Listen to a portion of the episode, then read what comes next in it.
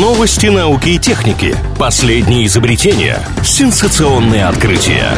Технический перерыв на правильном радио. Чем бы ученые не тешились, лишь бы ежедневно что-нибудь создавали. Очередная порция новинок из мира науки и техники прямо сейчас.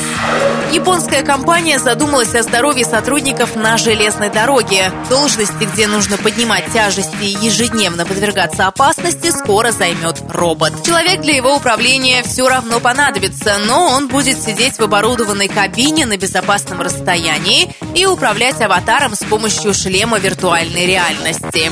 Первые проверки уже состоялись. Вся конструкция имеет пропорции и габариты человеческого тела и схожую скорость движений. Это нужно для того, чтобы робот без помех мог применять обычный инструмент и заменять людей там, где потребуется.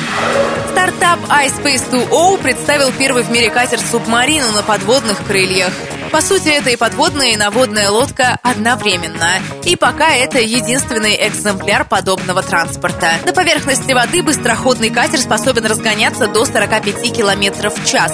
Под водой скорость та же, а глубина около 50 метров.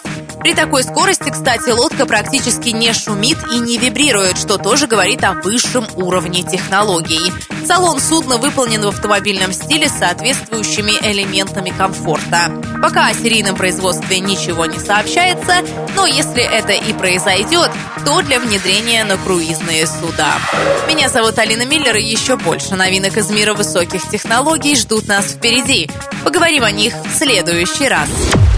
Технический перерыв на правильном радио.